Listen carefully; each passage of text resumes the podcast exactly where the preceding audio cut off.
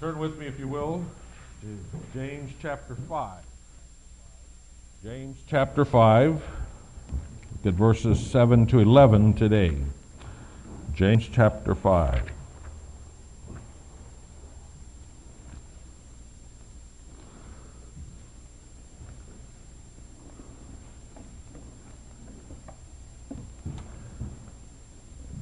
As I have the privilege of talking with various ones of you about the things that you face, the things which threaten to tear you apart, I have this recurring frustration, the hard, cold reality that there's not one thing I can do to change it. There are so many times when the only advice that I can give is on how to cope with things that may never change. Even as I give that kind of advice, I recognize that it sounds like little comfort to you who are in the midst of trouble. And yet that advice is right. And as painful as it may be, I must continue to give that kind of advice, and as much as it may seem like it's powerless, I'm convinced it is not powerless and it is not defeatist because of the truth of this text. So I dedicate this sermon to you, to all whom I have had, to whom I have had to say so many times, hang in there. This morning I intend to say it again. Let's read the text, verse 7. Be patient then, brothers, until the Lord's coming. See how the farmer waits for the land to yield its valuable crop, and how patient he is for the autumn and spring rains. You too, be patient and stand firm, because the Lord's coming is near. Don't grumble against each other, brothers, or you will be judged. The judge is standing at the door. Brothers, as an example of patience in the face of suffering, take the prophets who spoke in the name of the Lord. As you know, we consider blessed those who have persevered. And you've heard of Job's perseverance and have seen what the Lord finally brought about. The Lord is full of compassion and mercy. There are actually 2 points woven together here with this text and the passage we'll take next week on into verse 12. We're going to take just the first verse today, which omits verse 9 and doesn't pick up verse 12 yet. We'll come back to that next week. So really just 1 point today, except that there are 3 sub-points for those of you who must have 3 points in a sermon. We have them here. The 1 point that you'll hear again and again throughout this sermon is this: be patient. Jesus is coming. Be patient. Jesus is coming. In case you haven't noticed, we don't live in a patient world. If you drive much, I'm sure you've noticed that. I drove to Seattle again recently. We do not live in a patient world. But it's not just traffic that shows our impatience, it's everywhere. People in business struggle with the need for long-term quality performance because everybody wants success now. Everyone wants results now. People who are trying to change the social institutions of society get frustrated with the way that things drag on forever, for everyone wants change now. We want to rearrange the institutions of society today. Even as individuals, as we struggle with our personal lives, with our own little problems, we have no patience. When things aren't like we want them, we want the problem solved today. We want solutions now. Things aren't right, we want to sue someone. We want to have justice. We want to be vindicated immediately. No, patience is just not the way we live in our society. We're geared to success. We're geared to change. We're geared to solutions, to the attainment of the goals that we have set and the attainment of those goals on our timetable.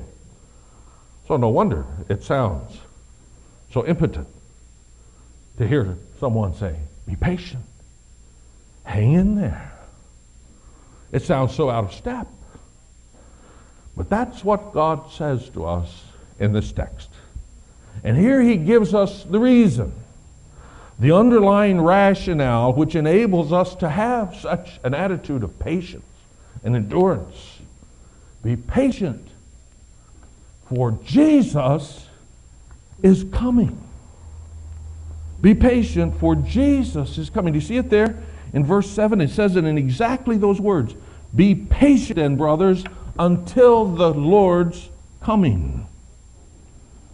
Or if you just thought that your Christianity was getting manageable finally, if you thought that you were finally able to explain what you believe to other people without sounding like some fanatic from another world, some wild-eyed radical, well, I hate to tell you, but here we go again. There is no way to make this teaching fit with the thinking of our day.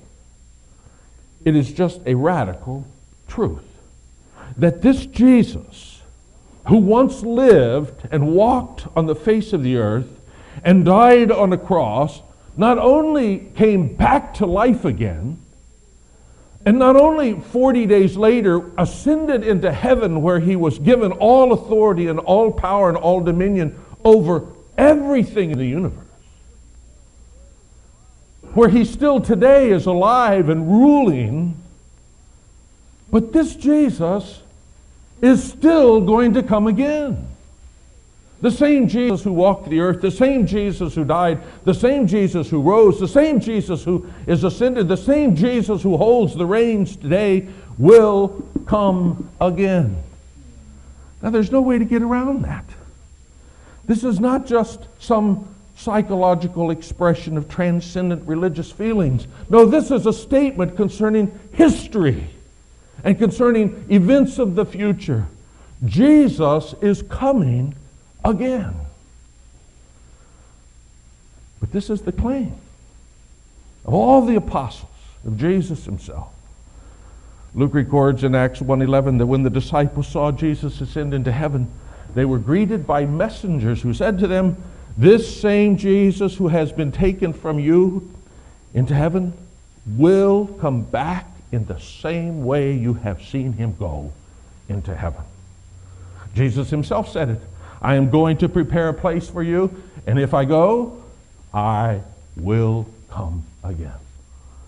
The Apostle Paul wrote, "The Lord himself will come down from heaven with a loud command, with the voice of the archangel, with the trumpet call of God, and the dead in Christ will rise."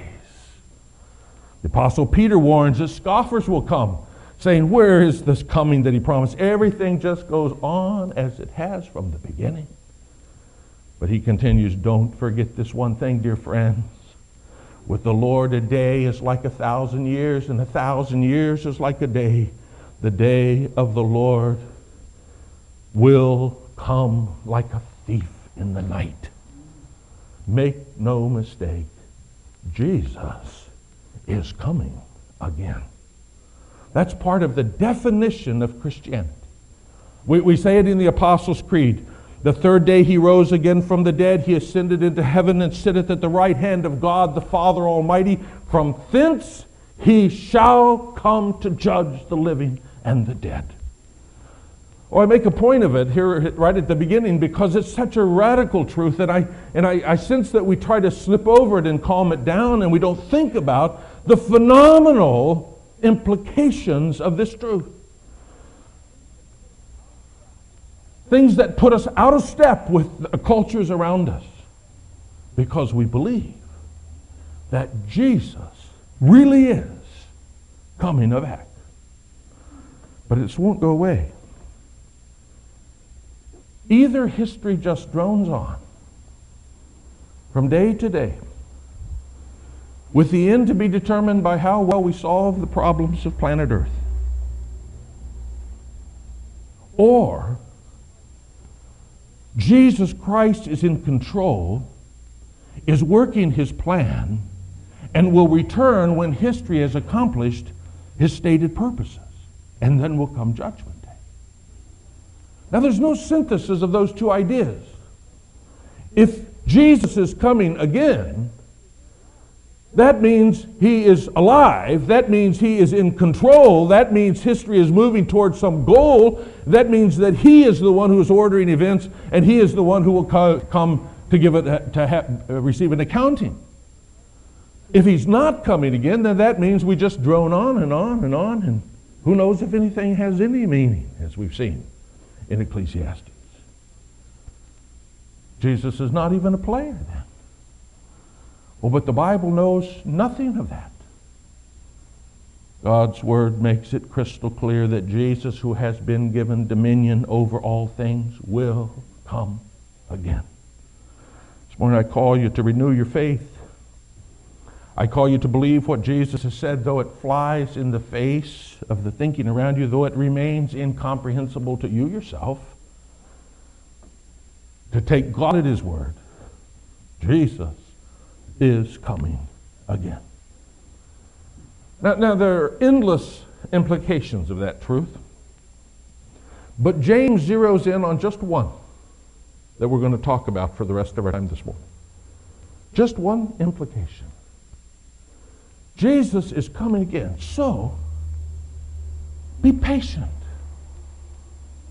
Be patient. The world may be a maddening place, but you be patient, because you know who's in control. And you've read the last chapter. You know how it's all going to end. Persevere. Hang in there. Stand firm. Don't waver until the end, when Jesus comes in victory.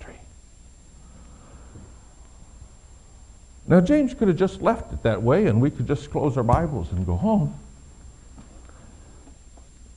A call to patience in light of the coming of Jesus. But by now, you who have been with us through our study of the book of James must know that James is never going to leave it so general. He's going to get more specific. And so he does. In these verses, he gives us three down-to-earth illustrations, examples of what exactly that patience looks like that he's calling us to. The first of those is this: be patient like a farmer. Be patient like a farmer. Things take time. You see that there in verse 7 and 8? Be patient then, brothers, until the Lord's coming. See how the farmer waits for the land to yield its valuable crop, and how patient he is for the autumn and spring rains. You too be patient and stand firm, because the Lord's coming is near. I've learned a little bit about farming since moving to a farming community. I've learned that it's a lot different than most people in the city think. It's interesting now as I see city people doing gardening, and I realize how different that is than what I see around me where I live now. In the city, if you're having a garden, it probably involves you going and buying a lot of things, because you throw money at things. That's how you fix things in the city. So you have to buy a lot of equipment. And you, in a flurry of activity, you go out and till up the ground and plant your tomatoes. I say tomatoes because that's what we always planted in the city. And the next day you come out to see if you have tomatoes yet. And of course you don't.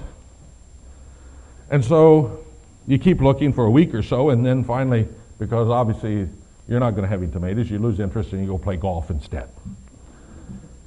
Now that's a little exaggeration, but you know what I mean.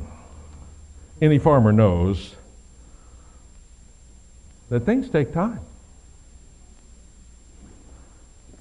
You wait until the soil gets warm enough to plant the seed. First year I was here, I planted my garden about February, when it got real nice and warm. The seed all rotted, and I got to do it again come May or June. The seed has to germinate. It has to rain. The weeds have to grow. They have to be pulled out. It has to rain some more. Eventually little fruit appears. The sun has to shine. It has to rain some more. We do the rain part pretty well here, actually. The fruit has to grow. It has to ripen. And somewhere months and months later, at the right time, after a lot of waiting, after a lot of patience, the harvest comes. And when it does, all the profit comes at once. People in the city don't understand this. You don't get paid by the hour for your labor on a farm. You get paid at the end when the profit comes. Now, my dear brothers and sisters, I know that you don't see much progress in the things that trouble you, in the things that are growing in your life. I know that raising your children seems like it will last for a lifetime. I know that it seems like your spouse will never change. I know that the problems you struggle with inside seem to never go away. But I call you to the patience of the farmer. A patience that works every day doing the things that need to be done, that perseveres in diligence, continually doing the right stuff, paying attention to the details, with the certain conviction that when the time is right, the harvest will come. There will be results.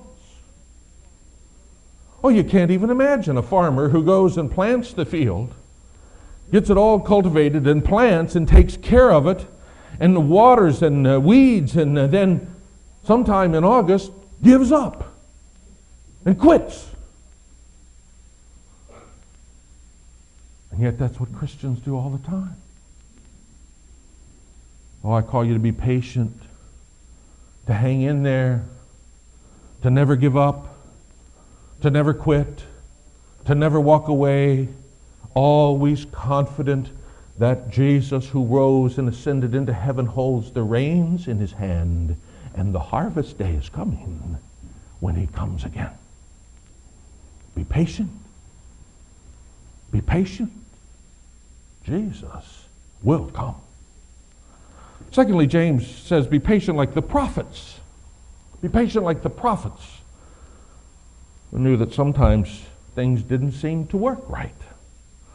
That's the point of verse 10 and 11. Brothers, as an example of patience in the face of suffering, take the prophets who spoke in the name of the Lord. As you know, we consider blessed those who have persevered. Every week I get bombarded with mailings and articles and announcements of seminars and books about how to be successful in the ministry. Phenomenal growth, fruitful ministry, bigger and better, guaranteed. And then I read the prophets. Now, either they didn't get the word about how to be successful in the ministry, or God's version of success is different than the books and seminars. For by and large, the prophets were not popular and what we would call successful. Oh, they were right, but their message was unacceptable, and they often suffered greatly for their faithfulness. I think of some examples. Think of Jeremiah. Jeremiah was considered a traitor to his beloved nation because his message was not in tune with the politically correct rhetoric of the day. So they put him in stocks and they beat him. They burned his writings. They threw him down a well to rot. They threw him in prison. Why? What did he do? God's man, faithfully speaking God's truth. That's all. Think of Isaiah. Isaiah was told at the very beginning of his ministry when God called him that people are not going to listen to you. They would be hardened against his message. Is it possible, folks, that Isaiah never asked the question, well then why even bother? He must have asked him. And yet, he patiently persevered, faithfully proclaiming some of the most awesome messages of hope of the coming Savior that they didn't understand, but that we now see. Or think of Daniel. Daniel was carried off as a slave to a foreign land when he was a young man, perhaps a teenager or in his early 20s. And from the beginning, he said, I will be faithful here. I will keep covenant with my God here. And he did. Through many scary situations, through all kinds of crises, he walked faithfully, patiently with his God. For how long? Well, you all know about Daniel being thrown into the lion's den. The day came that they passed a law that said it's against the law to pray to anyone but the king. And Daniel, as always, faithfully did what God said anyway. And they threw him in the lion's den. Do you know that Daniel was like 80 or 90 years old? For 60 or 70 years, patiently faithful. For a whole lifetime in a foreign land, never got to go home. Patiently faithful.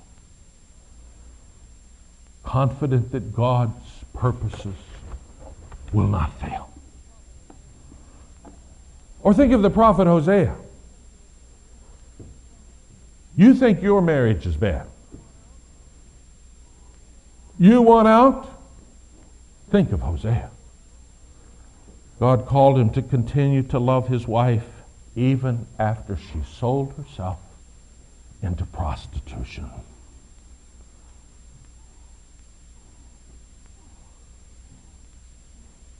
And Hosea said, yes, sir, Lord.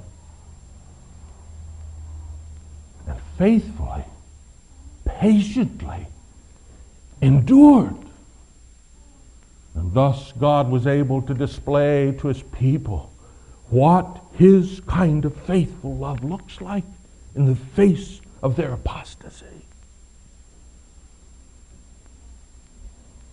You see, we think of the prophets in romanticized terms. We've heard the Bible stories from childhood, and we just think that they're some kind of separate people who just automatically did these things. They were people just like us. James is going to make a point of that later in regard to Elijah. They were weak like we're weak. They wanted to be liked like we want to be liked. They disliked pain as much as you do. They got tired and discouraged too. They wanted to be accepted by their peers. Oh, but more than all of those things, they were determined to be patiently faithful to their God, to do what he sent them to do, to say what he told them to say, no matter what, whether it seemed to succeed or seemed to fail. And in the same way our text says, you be patiently faithful. Jesus is coming. Sure, you struggle. They did too. But as the book of Hebrews reminds us, right after rehearsing for us all of their long faithfulness, it says, in your struggle against sin, you have not yet resisted to the point of shedding your blood. Be patient, like the prophets. Well, thirdly, third illustration that James gives us is the illustration of Job. Be patient like Job. Be patient like Job. God has not forgotten when you suffer for no apparent reason. You see that there in the end of verse 11? You have heard of Job's perseverance and have seen what the Lord finally brought about. The Lord is full of compassion and mercy. The very hardest times in life are times not just when we suffer, but when we suffer and we see absolutely no reason for what's happening. When things do not make any sense at all. When try as we might, we cannot see any possible way that any good could come out of this. When all of our best advisors, our pastors, our counselors, have no answer for us.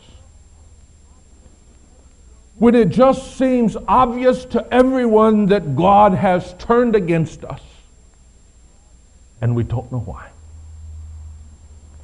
When life itself has become a cruel joke. At those times, remember Job. Job did not understand the struggle he was in either. But he didn't have to understand it. It was enough for him to trust God and to wait for either God to vindicate him or to take his life. God's choice. There are few words in Scripture so powerful as Job's confession concerning his patient, enduring faith in his God. When out of the pits of despair, out of the terrible pain of suffering, he confesses, though he slay me, yet I will trust him. Oh, I know you may not understand why God let you go through things that you face either. Frankly, I don't know. But I would tell you your situation is not yet as bad as Job's. Job lost his family, all his children, in one day. Was left only with his wife who turned against him. He lost all his herds, all his flocks, all his wealth in one day. He lost his health. He lost his prestige in the community, his good name. He was maligned by his theological friends, the spiritual giants of his day, who had neat little answers to his trouble. And he could hardly be bold in his response, for he himself did not know what was going on.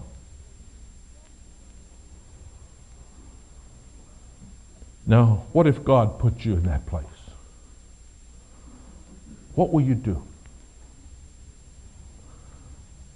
Maybe you think you are in a place like that right now.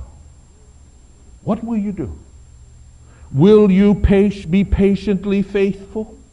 Will you trust him? Or will you do what everyone else does? Wallow in self-pity. Poor me, I have it so bad. Nurse the bitterness. How can God let this happen? Surround yourself with people who tell you, you don't have to put up with this, until you convince yourself that you are vindicated, to cut and run and get out from under the struggling, no matter what it costs. Which? Faithful endurance? Self-pity, bitterness, and quitting. Which? Well, before you answer, James wants you to look to the end. He says in verse 11, see how Job's situation turned out. Quote, you have seen what the Lord finally brought about. The Lord is full of compassion and mercy. But do you remember the outcome of Job's story?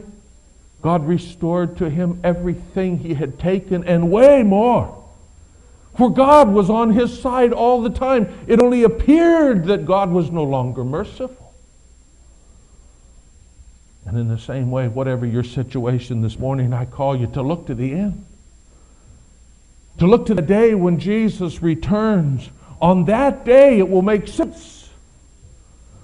Oh, it will be a terrible day of judgment for those who have denied him when the pressure was on and have turned away, but it will be a day, a blessed day of deliverance and vindication for those who were faithful.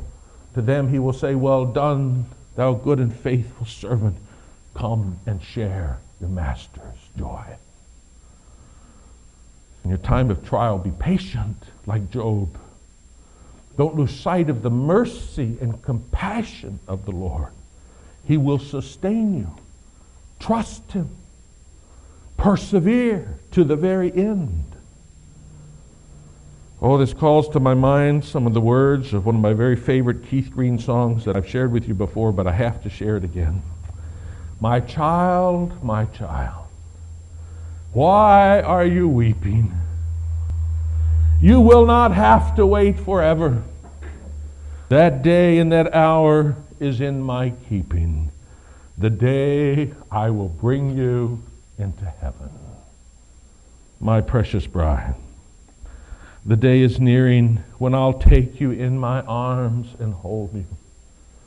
I know there are many things that you've been hearing, but you just hold on to what I've told you. For when I hear the praises start, my bride, I want to rain upon you blessings that will fill your heart. Oh, I see no stain upon you, because you are my child and you know me. To me, you're only holy. Nothing that you've done will remain. Only what you do in me. Oh, here's a great truth. Be patient, for Jesus is coming again. If Jesus is not coming, then this is just passive defeatism. And that's exactly what we're accused of sometimes, pie in the sky, by and by, kind of religion. Oh, but if he is indeed coming, as he most certainly is, here is true freedom, folks. I don't have to have everything set straight today. He will set it straight in his good time. I don't have to have everything perfect to be faithful in my little part. I don't have to avoid trouble and pain at any cost. There are worse things than trouble. I don't have to be successful or prosperous or popular.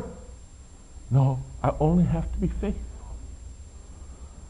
I don't have to have a perfect situation, a perfect spouse, a perfect home, perfect children. No, his grace is enough to make even the most impossible situations worthwhile. No, I don't have to have a thing. For I rest my case in the hands of my faithful Savior, Jesus Christ. I trust him to make things right in due time. Today, I will be patiently faithful until then. The late Ray Steadman told a wonderful story in his book, Talking to My Father, which I want to read to you, and with that I'll close. A missionary couple had been working in Africa for years, and were returning to New York City to retire. They had no pension. Their health was broken. They were defeated, discouraged, and afraid. They discovered that they were booked on the same ship as President Teddy Roosevelt, who was returning from one of his big game hunting expeditions. No one paid any attention to them. They watched the fanfare that accompanied the president's entourage with passengers vying to catch a glimpse of the great man. As the ship moved across the ocean, the old missionary said to his wife, "Something is wrong. Why should we have given our lives in faithful service to God in Africa all these many years and have no one care about us?" And here this man comes back from a hunting expedition, and everyone is making much of him while they don't give two hoots about us. "Well, dear, you shouldn't feel that way," his wife said. "I can't help it. It doesn't seem right." When ship docked in New York, a band was waiting to greet the president. The mayor and other dignitaries were there. The papers were filled with the president's arrival. And no one even noticed the missionary couple. They slipped off the ship, found a cheap flat on the east side, hoping the next day to see what they could do to make a living. That night, the man's spirit broke. He said to his wife, "I can't take this anymore.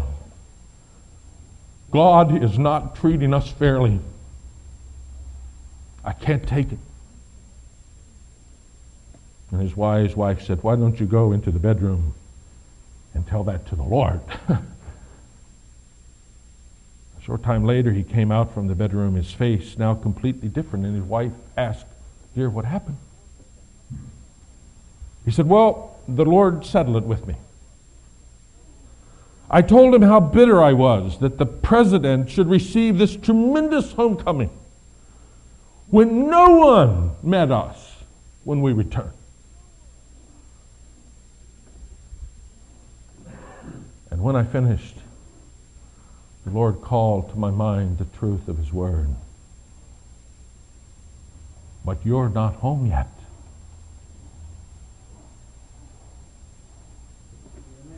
Be patient till Jesus comes to take you home. Amen. Oh, Father, thank you for this glorious truth. Lord, we so easily forget it, for it's not something we can see with our eyes, and it's not something that we hear reported on the news. It's not something that we ever encounter unless we talk about it and read it in your word. And yet, Lord, thank you for the great comfort that the world does not fly out of control, but it is exactly on schedule for what you are doing, that you hold the reins firmly, and that when the time for harvest comes, when the day of accounting is right, that you will come, and that will be a wonderful homecoming for your people. Oh Lord, may we hear the truth of this text, this call to patience, to faithful endurance to the end. Oh Lord, I pray for those who this very day, this very morning, toy in the back of their minds with the prospect of quitting, of caving in to the pressure, of turning their backs and walking away. Oh Lord, strengthen us in the inner person. Give us patience that only you can produce in us. Give us a long view of things to see eternal values in the midst of this temporal world. Give us strength to endure to the end and be saved. We pray in the strong name of Jesus, our Savior and Lord. Amen.